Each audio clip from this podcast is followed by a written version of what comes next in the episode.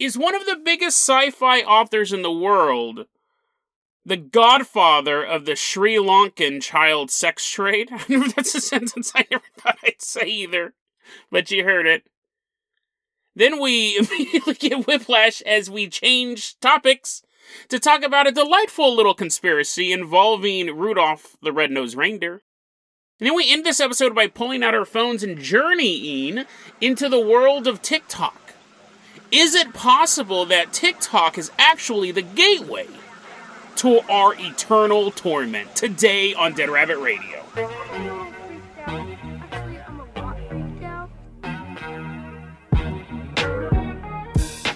Hey everyone, welcome back to another episode of Dead Rabbit Radio. I'm your host, Jason Carpenter. I'm having a great day. I hope you guys are having a great day too. I'm having a great day mentally.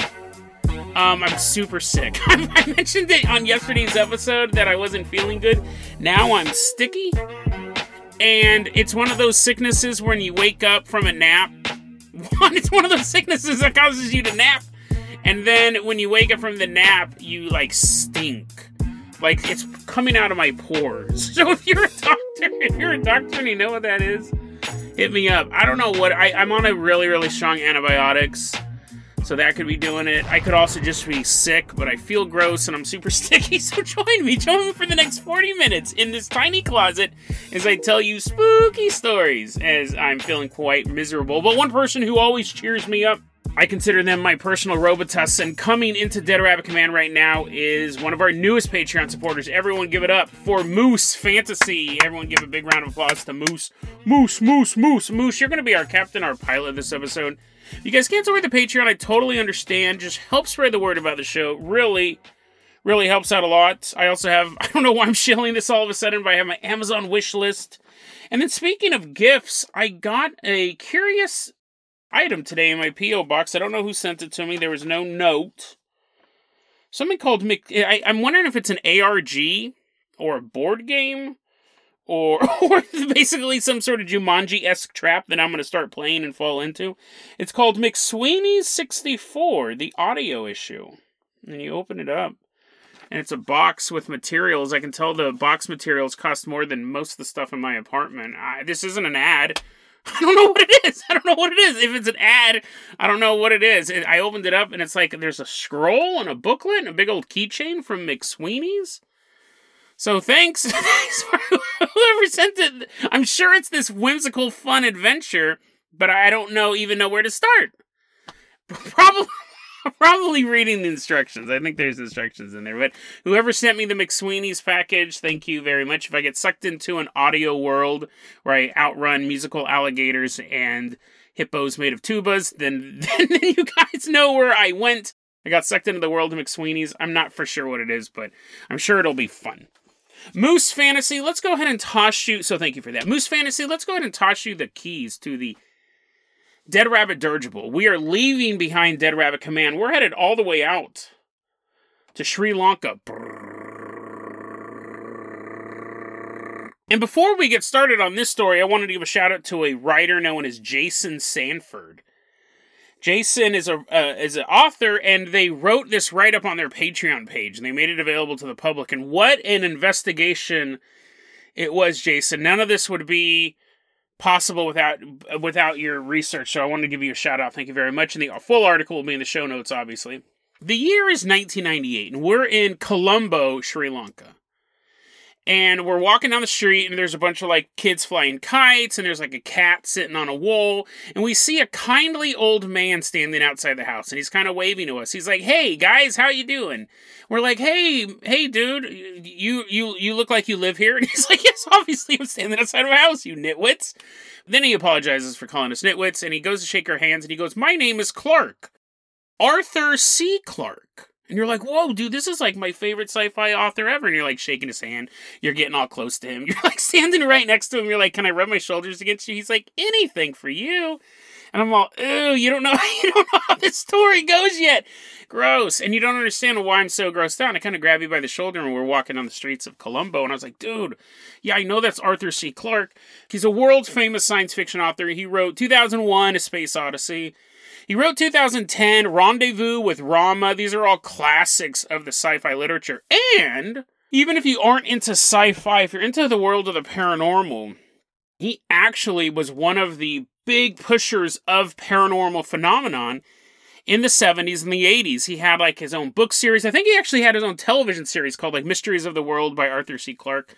He's written a lot about the paranormal world, but over time he became more skeptical. He loves the paranormal, but it kept letting him down so much he became a skeptic. He goes, You just can't prove any of this. Now, Arthur C. Clarke, I didn't know this until I was doing this reading, and this has been verified over and over again. But Arthur C. Clarke, he was a huge science fiction writer in the like 50s, 60s, 70s, 80s. He's passed away now, but he was also gay.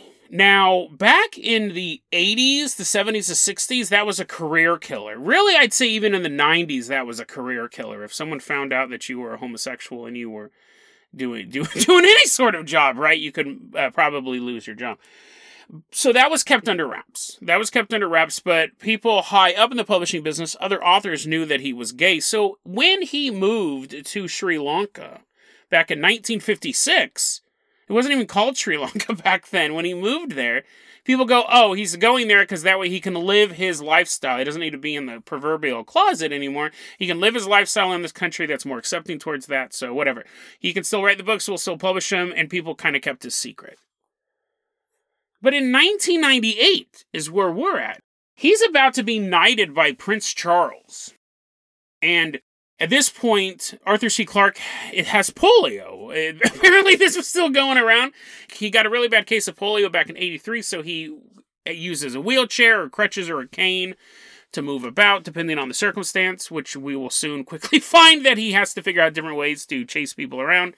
But he can't leave the country, basically. So this is how high level. If you're if this is the first time you're really knowing about Arthur C. Clarke, you're from a different generation. You might have heard of 2001, the movie.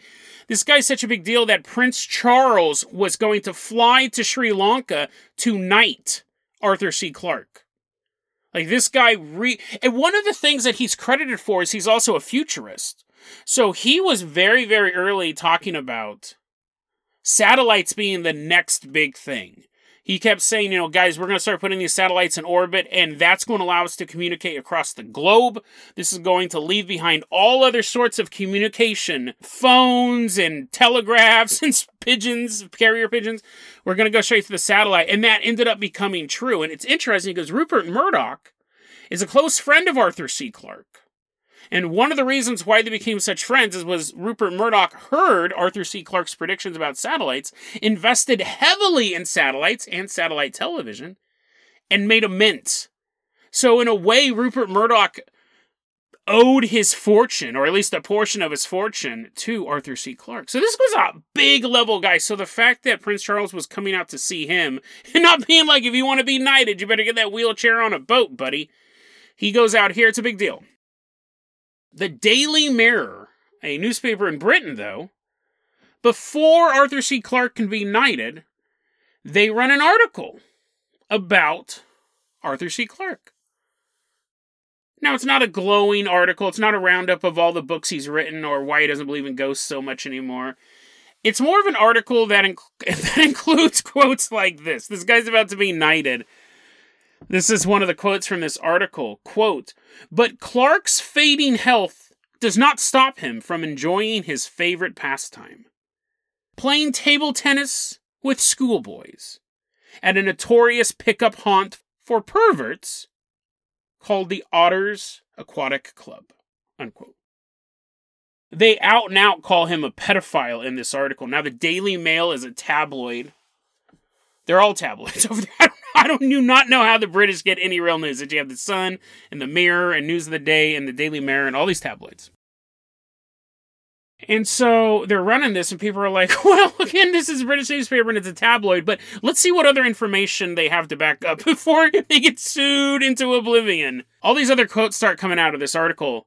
And and what the Daily Mirror says is we sent two reporters down there and we didn't tell Arthur that they were reporters. It was just two dudes walking around hanging out with Arthur C. Clarke pretending to be his buddy. Let's look at some of these other quotes because that's a pretty bold claim, right? Here's another one. He was called by these two reporters. I don't know who these reporters pretended to be, fellow perverts. I'm assuming because he was called by these reporters one of the founders of the child sex tourism in Sri Lanka. And that's the reason why he moved out there was the access to boys and he actually caused other men to fly out to Sri Lanka to indulge in this disgusting act in Sri Lanka away from prying eyes, or at least if the prying eyes see them, they're easily bribed. When he's asked about stopping the child sex trade, because these reporters are having this apparently casual conversation with a pervert, and this is what you, what you talk about. When he says that he wants to stop the child sex trade, quote, but how do we stop it? This is an actual quote from Arthur C. Clarke, your favorite author. Quote, but how do we stop it without interfering with the rights of responsible adults? Unquote. That's always the big concern, right? Right? Whenever you see child trafficking, you're like, hey, we could really crack down on this, but you know, Anyways, just crack down on it. Don't worry about these guys. Anyways, and then we have quotes like this quote, I have never had the slightest interest in children. You're like, oh, that, that's pretty cut and dry, buddy. That's quick. Why you keep calling this guy a pedophile? You don't have any proof. Uh, the proof the proof is the rest of the sentence, my friends. Quote, I have never had the slightest interest in children, boys or girls. They should be treated in the same way. But this is not a sentence you ever want to add a but to. But once they have reached the age of puberty, then it is okay. Now, that is not, just to reiterate, that is not me saying that. That is esteemed science fiction author Arthur C. Clarke. So, what is that? 11? Right? That's insane, dude. This isn't some farming community in 1700s France.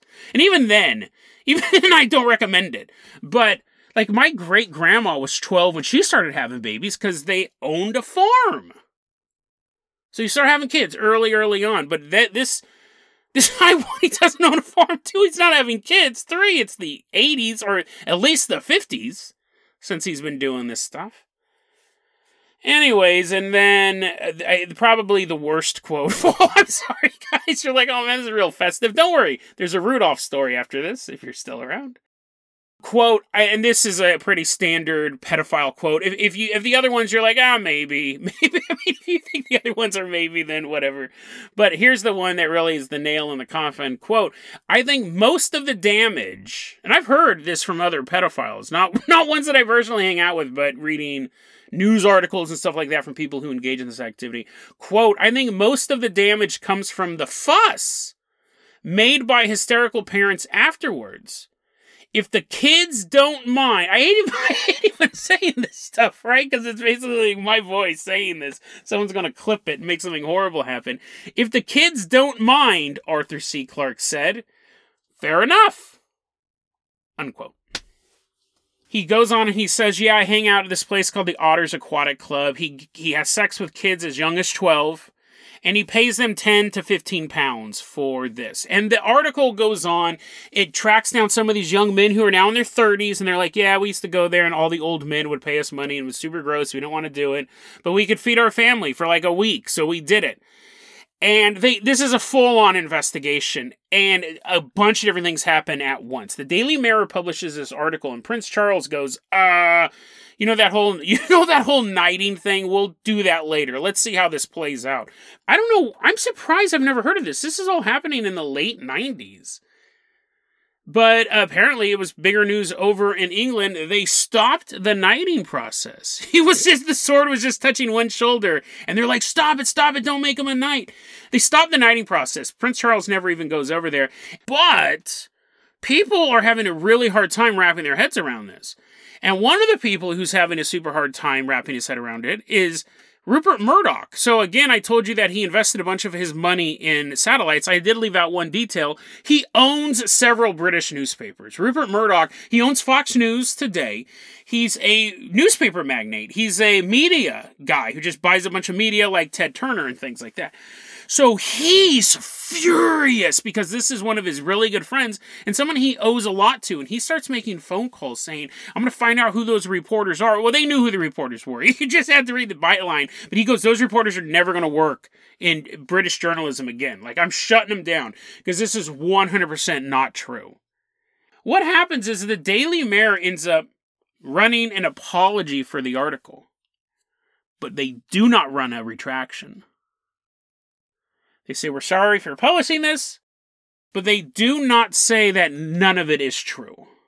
But the Sri Lankan authorities, obviously, they have a bunch of egg on their face because it was basically like this is something that Westerners just do to come have sex with these boys, and the police aren't doing anything about it. So the Sri Lankan police start investigating, and they say we didn't come back with anything. We did not come back with any evidence from hanging out at the Otter Aquatic Club. Just the name, just the name is the evidence, guys, right? Anyways, the Sri Lankan authorities say they don't have any evidence. Interpol went to the Daily Mirror and said, "Well, if this is true, we want a recording because we know your reporters recorded these this conversation. We want that." Interpol wants the recording so they can open an investigation on Arthur C. Clarke. And the reporters refuse to give the recordings over to Interpol. So at this point, Interpol goes, it's it's not real. Sri Lankan authorities go, it's not real. The public goes, well, how come you're not giving the recording up to Interpol? Maybe it's not real. Rupert Murdoch's still storming around. Eventually, Prince Charles did fly out to Sri Lanka and knighted Arthur C. Clarke. Arthur C. Clarke dies in 2008. And a curious thing happened when he passed away. He's an official Knight of the Realm when he passed away, the British Crown, the British Royal Institution, gave no statement on his death. Hey, it's really sad to see one of our knights missing. If we ever get invaded by the French again, we're one soldier down. But they didn't say anything.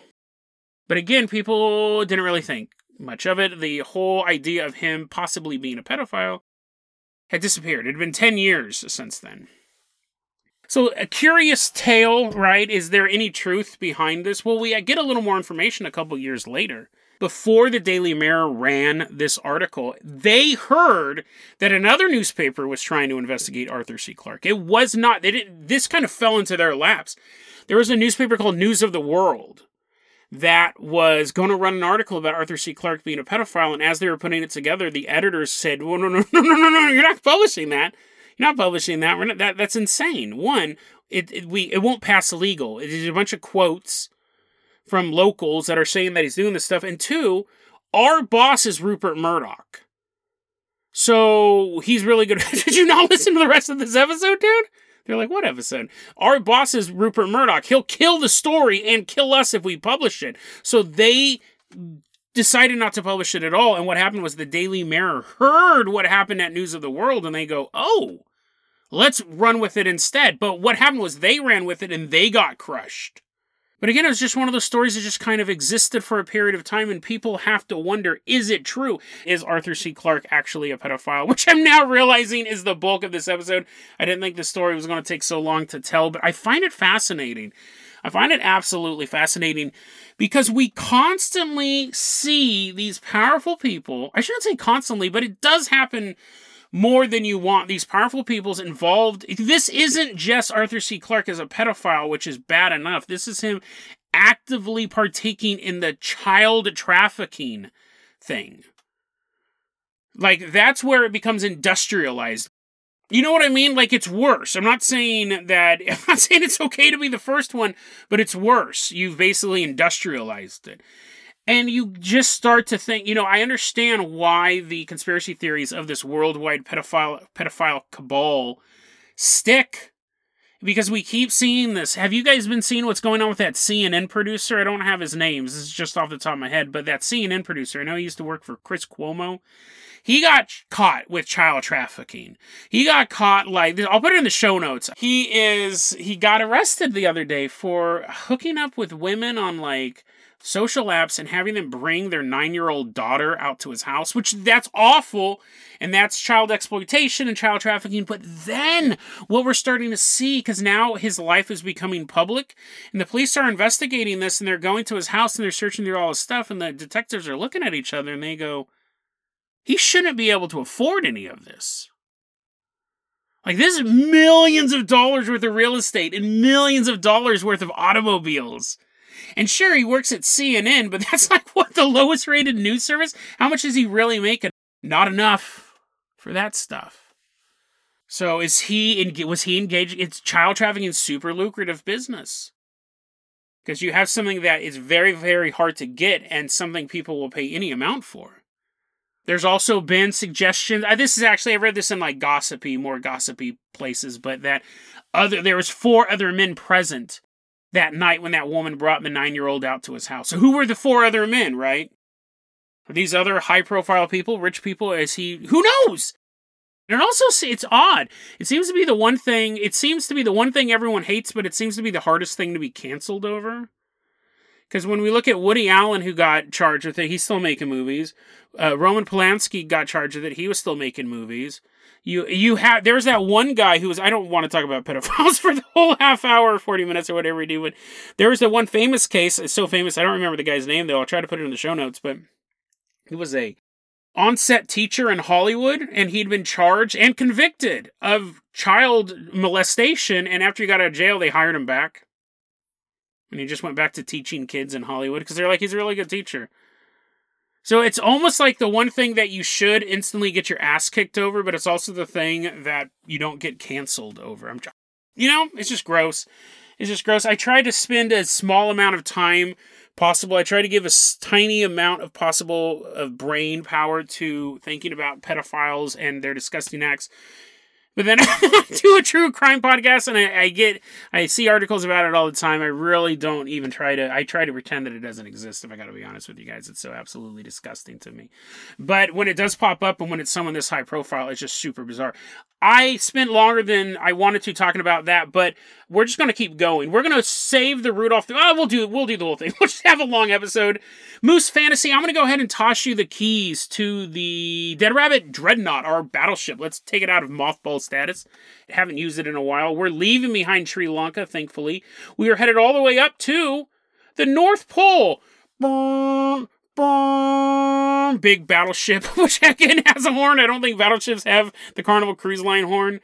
Moose Fantasy is taking us all the way up to the North Pole. And we should have brought our jackets. It's super cold. We're seeing little elves. I'm just speeding through this one. I'm going to do this one in record time. A bunch of little elves walking around. No, no, I'm going to take my time with this. It, it's a really cool one.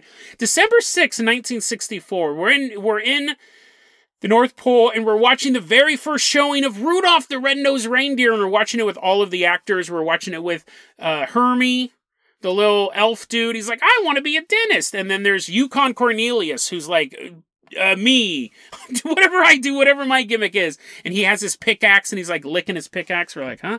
And then they have the Bumbles there, the big giant monster. He's like, oh, yeah and a bunch of broken toys. I brought those. I brought those. Maybe I was hoping I could sell them to elves and make some elf cash.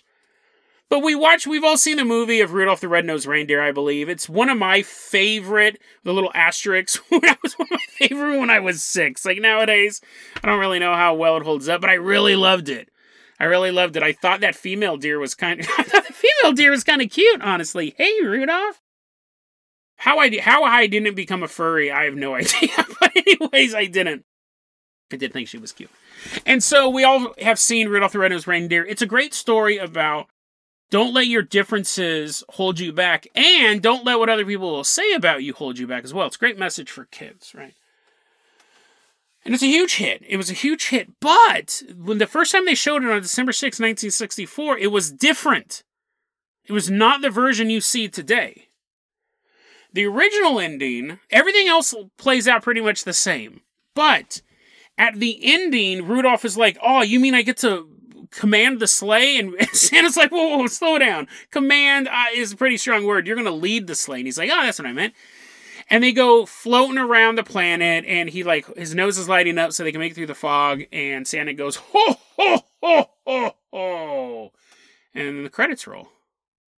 People are like, Oh, that was cool parents are like, "What'd you think, kids?" And the kids are like, "Uh, they didn't like it. They didn't like they they liked it all the way up to the last five minutes because what's different in our version versus their version is they do not return to the island of misfit toys to then rescue those toys and give those to the children." In the original version, Rudolph goes to the island of misfit toys, realizes that all these toys are busted, but they're still fun to play with, and then, leave, then leaves them there.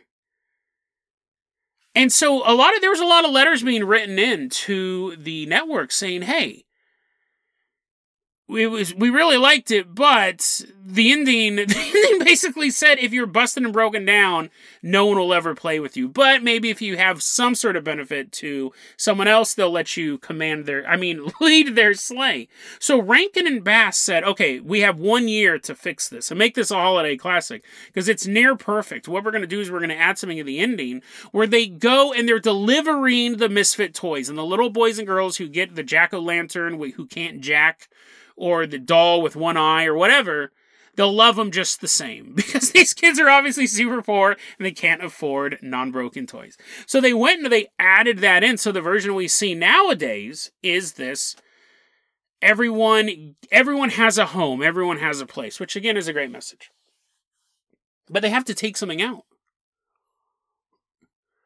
So I this is one of those things that I never realized growing up. I just really enjoyed the the show. I hope that lady deer I hope that lady reindeer shows up again. Woo! What was her name too? It's like Sally or Monica or something like that. I don't know. And Mrs. Carpenter. The point is, is that they had to cut something out. It wasn't wasn't my fantasy. I don't even know why we're going. on. that's apparently that's how sick and sticky I am. As I'm talking about deer sex. The they the scene they cut out was the whole movie apparently it's been a while since i've seen it because my, my, my parole officer won't let me watch it. It's been a while since i've seen it but the whole show apparently yukon jack keeps sticking his pickaxe into the ground and then licking it licking the tip of the pickaxe and go mm, not yet. What? What is this? Sticks it in the ground later on oh maybe but mm, not yet all of this stuff builds up to the ending where Yukon Jack, it turns out that the whole time, this will probably blow your mind, or, or you just don't care. It'll be one of the two, but apparently the original version of this is Yukon Jack has a backstory. He's trying to find a peppermint mine. The whole time, that's his mission. The elf wants to be a dentist, Rudolph wants to prove his worth, and Yukon Jack wants to find a peppermint mine.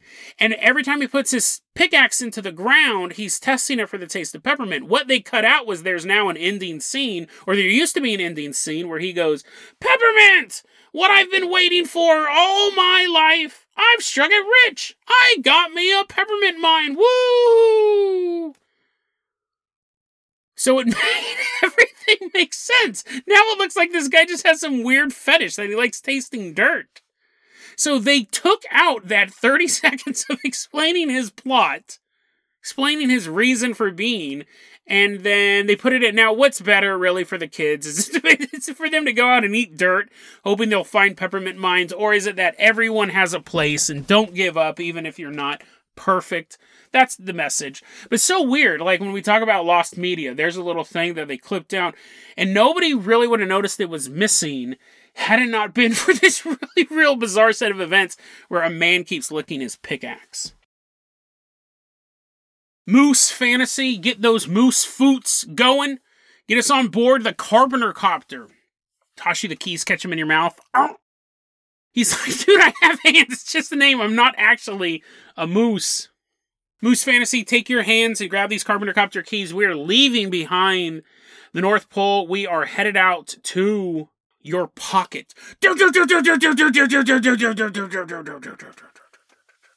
And the helicopter the helicopter rotors like morph into the sound of a vibrating phone in your pocket. You're like, huh, that's weird. And, you pull your phone out and you look, and it's a new TikTok from me.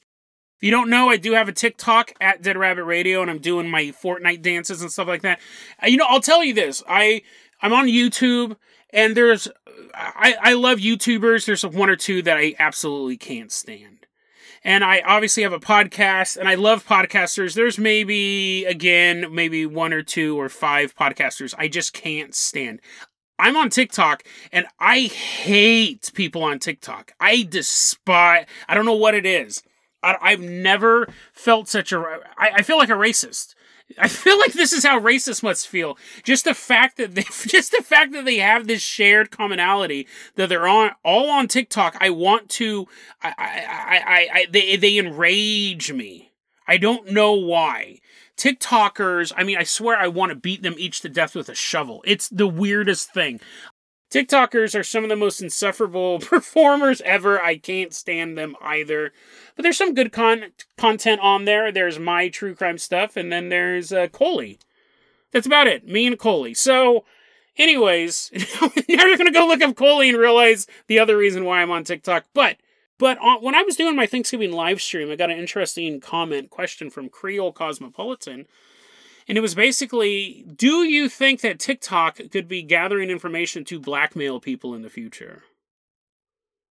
And I thought, wow, what an what an amazing, interesting conspiracy theory, right? Because again, a good conspiracy theory includes people we don't trust, things we really can't verify, and things that sound true. These are all things that go into a good conspiracy theory.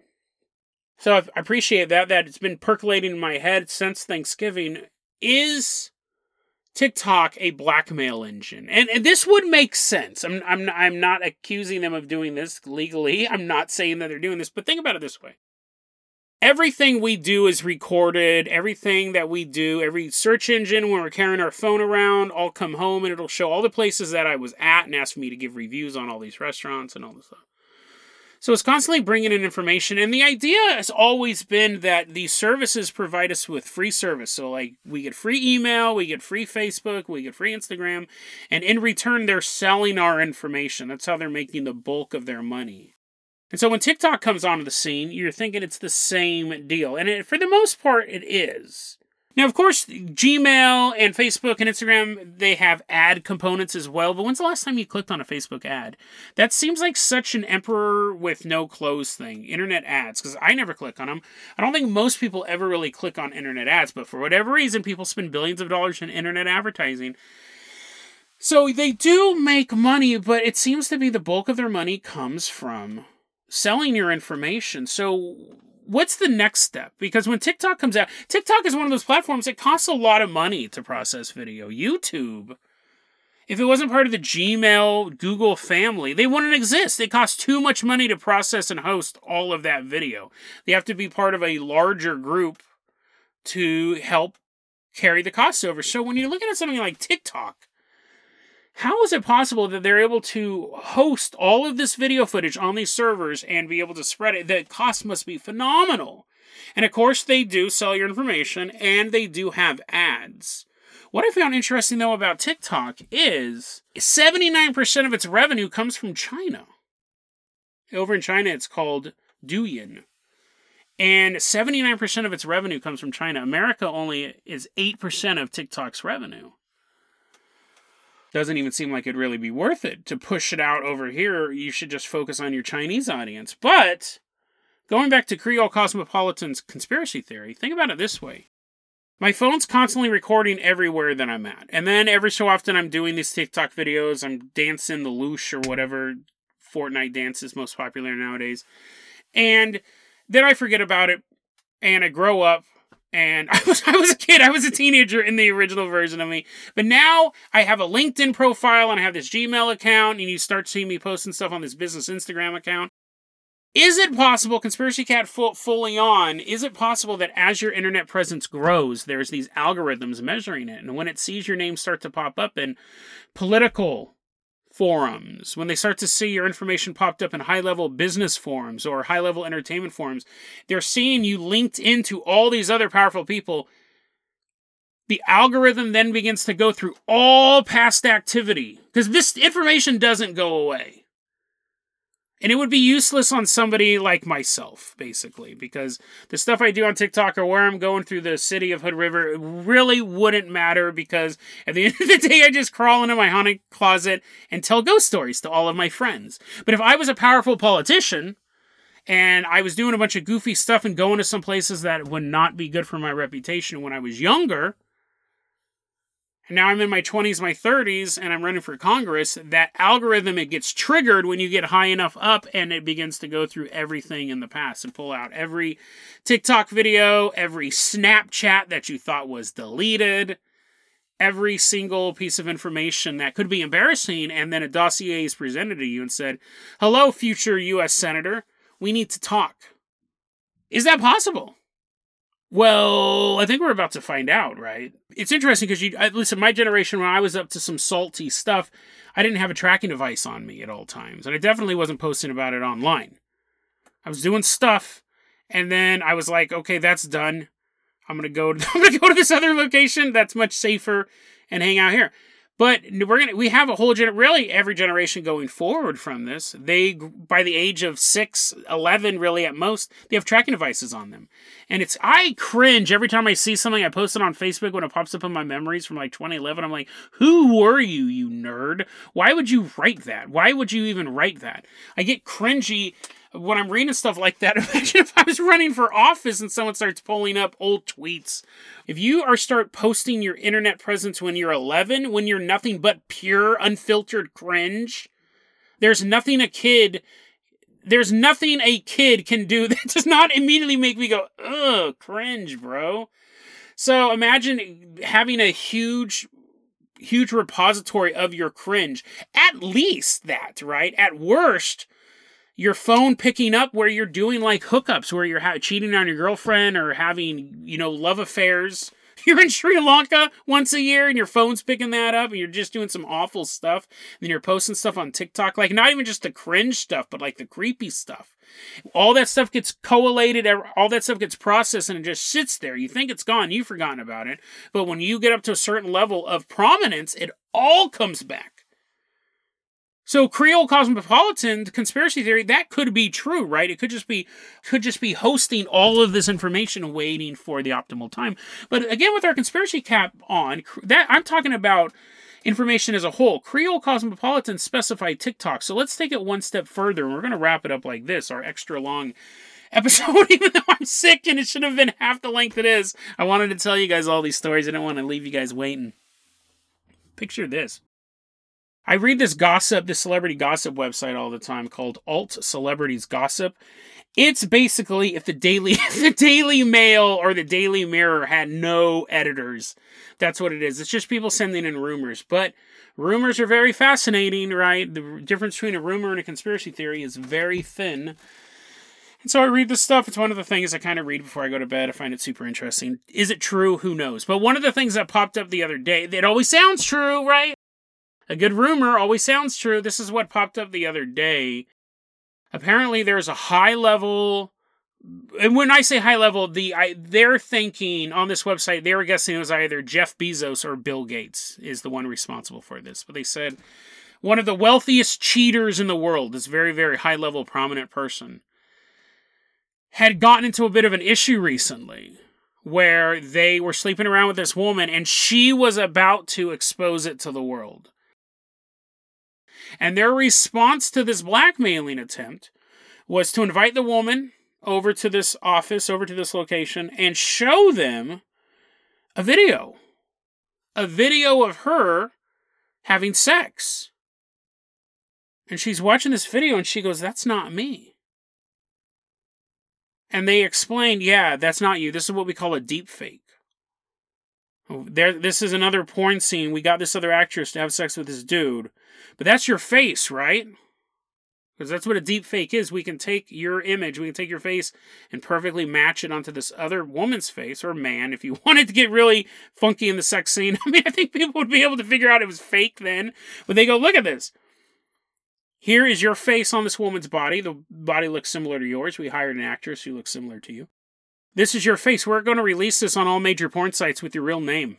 Unless you drop this whole blackmail nonsense. So she dropped it. And I think this is where, whether or not that story's true, it could just be a gossip, obviously, but that's where I think TikTok would excel in. Is when you do a deep fake, you need to have like the more facial like clear facial pictures you have of the person you're trying to fake the better because what it's all this computer learning and if you have like a thousand still shots of someone's face, it'll look pretty good when you put it on the body. But if you have 10,000, in, not 10,000 pieces of video, but 10,000 individual shots, so in a it, you can shoot a one minute TikTok showing your face. That's going to give you already hundreds of freeze framed shots of your face. And if you have a TikTok account and you're posting these videos all the time, they could easily edit you into a deep fake if you're constantly putting out these TikTok videos. So is it possible that the reason why TikTok can be so damaging is we are pumping out tons of videos of ourselves. Most of it is the people's faces. They're talking directly to the camera. The camera is your phone, so it's fairly close to you. And when you pump out dozens of hours of TikToks, you can easily be deep faked into anything. Anything. You couldn't do the same thing with Instagram. You couldn't do the same thing with Facebook. You definitely couldn't do the same thing with Gmail. But TikTok, you give yourself so much facial footage that it's so easy to put over a porn star's head and blackmail blackmail you that way. So every time you make a TikTok, you're basically giving more information to the algorithm on not only how to blackmail you, but how to imitate you and then taking it one final step forward to a true horrific vision of the future.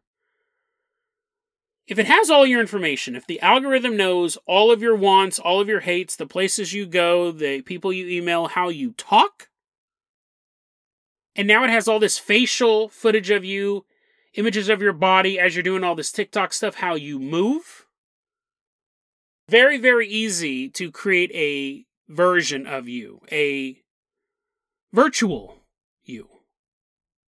Again, if you just have the social networking stuff, it's all of your thoughts and your speech patterns, mm, typing, writing patterns.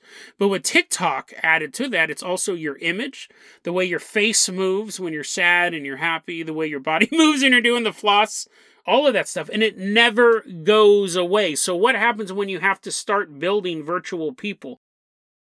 It scoops up all this information and now it can create you as an NPC in a video game. Okay? Because now it has all this information about you. if there's a video game, there's a GTA 6, and they need to have a guy who's constantly going to Taco Bell, they could base it. They're like, well, here's a dude who always goes to Taco Bell. Here's his face on TikTok, and here's all of his information. We're going to input it into Grand Theft Auto, and it's going to walk around as he would. As he would. And you might think that's super fantastical. That's some that is something that Arthur C. Clarke would come up with. And it would be, right? That would be super fantastical. I probably should end this episode 20 minutes. I'm sweating. I'm sweating so much. I'm trying to figure out a way to end this. But it would be super fantastical. It's probably too fantastical to go into very, very quickly. But the way I think of it is you can either program this type of stuff from the ground up. If you're a video game developer or you're trying to do a crowd scene for a movie, you could figure, and you're trying to do a CGI crowd scene for a movie, you could individually program all these parameters. But I believe technology will get to the point where you can have incredibly realistic NPCs in video games. So they're walking down the street and they'll drop something and they'll go down and pick it up, and it wasn't scripted. That's just what you do. That's just what, I mean, you could get all this information because the information is there to buy. These video game companies could say, we want to buy thousands of people's of information from these social media networks and from TikTok and program this in and see how they interact in an AI environment because we already have the personality there. It's already broken down into ones and zeros, right? And we don't read the user agreements for any of this stuff. I'm sure that I'm not saying that if you look at the Facebook user agreement, it says I agree to be turned into a video game character, but I'm sure that there's things in there saying the information I post no longer belongs to me. So they can sell it. So basically, what I'm trying to say is as we're interacting with this internet, as we're leaving all of our information, leaving our, all of our digital footprints around, we may be setting ourselves up to be blackmailed in the future, but the future may be more horrifying than that. They may be creating virtual representations of us, and they have all the information they need to create a virtual Jason Carpenter.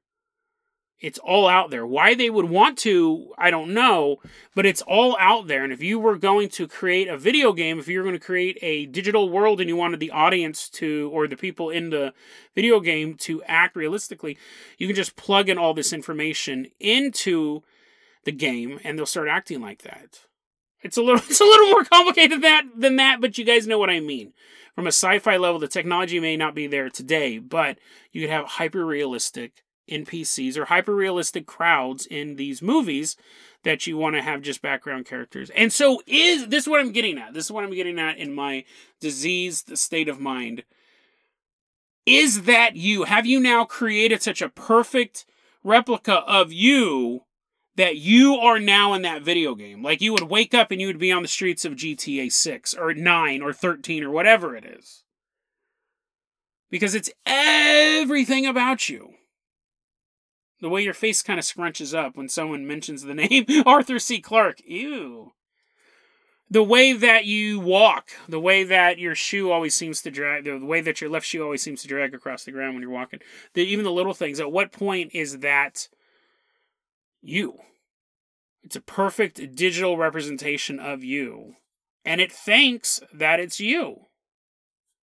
And at that point, we're getting into the whole simulation theory that we may be living in a whole simulation, but it may not be that grandiose. We may live in a world where our own simulations are existing in video games alongside with us, and we don't even know it. Our information was sold, chopped up, and processed, and I may never know I'm an NPC in a video game, or I'm sitting there in a crowd as Hawkeye is shooting arrows into some dude's skull. I'm like, go get him, Hawkeye. At what point does that digital representation become us? At what point does that digital representation stop being a set of our personality traits and actually be us? So we could be living our life here, walking around, while another version of us is constantly getting shot in the back of the head by some player on Xbox. Really makes you ask the question who are we? Like, what defines us? Because it really is our personality and the way we interact with things. But if you can perfectly replicate that, and you can do it without my knowledge, because I signed some terms of agreement so I could use these free services. And now I'm a NPC in the metaverse. Who who is the real Jason? Now you could say it's the dude who signed it's this dude who signed the terms and conditions. It was the dude who was born to his parents living on the earth. Yeah, but this body will be gone someday.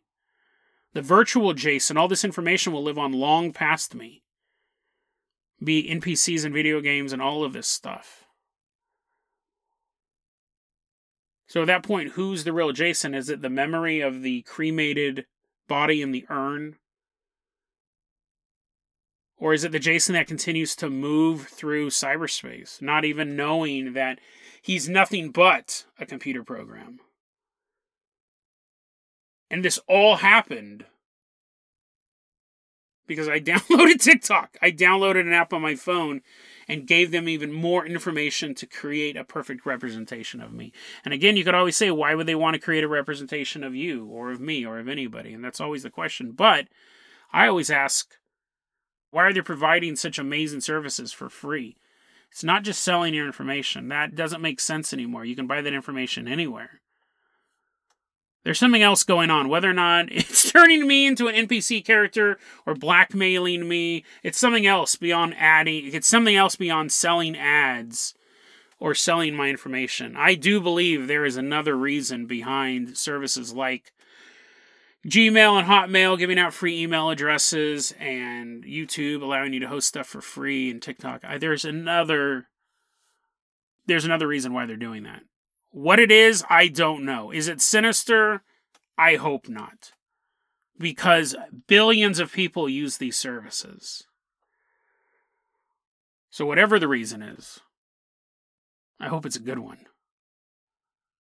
But history has taught us that it, probably isn't, right? It probably isn't.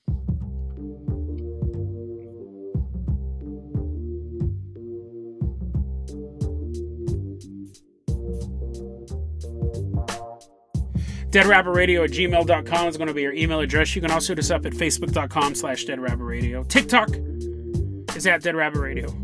Dead Rabbit Radio is the daily paranormal conspiracy and true crime podcast. You don't have to listen to it every day, but I'm glad you listened to it today. Have a great one, guys.